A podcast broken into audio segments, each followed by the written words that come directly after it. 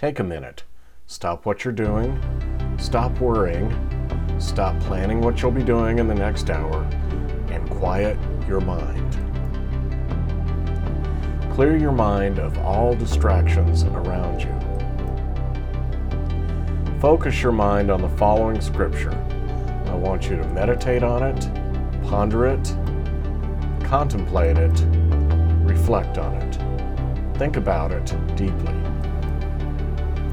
Today's scripture is from Psalms chapter 30, verses 1 through 5. I will praise you, Lord, because you rescued me.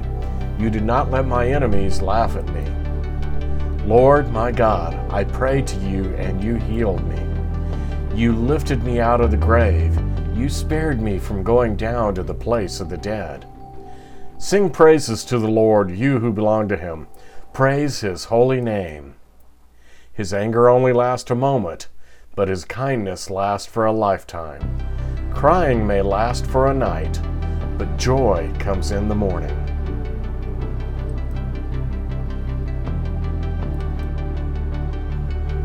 I have some questions to help you think about today's scripture, or you may have some of your own. 1. How has God rescued you and lifted you out of the grave? 2. Does God answer your prayers? And how? 3.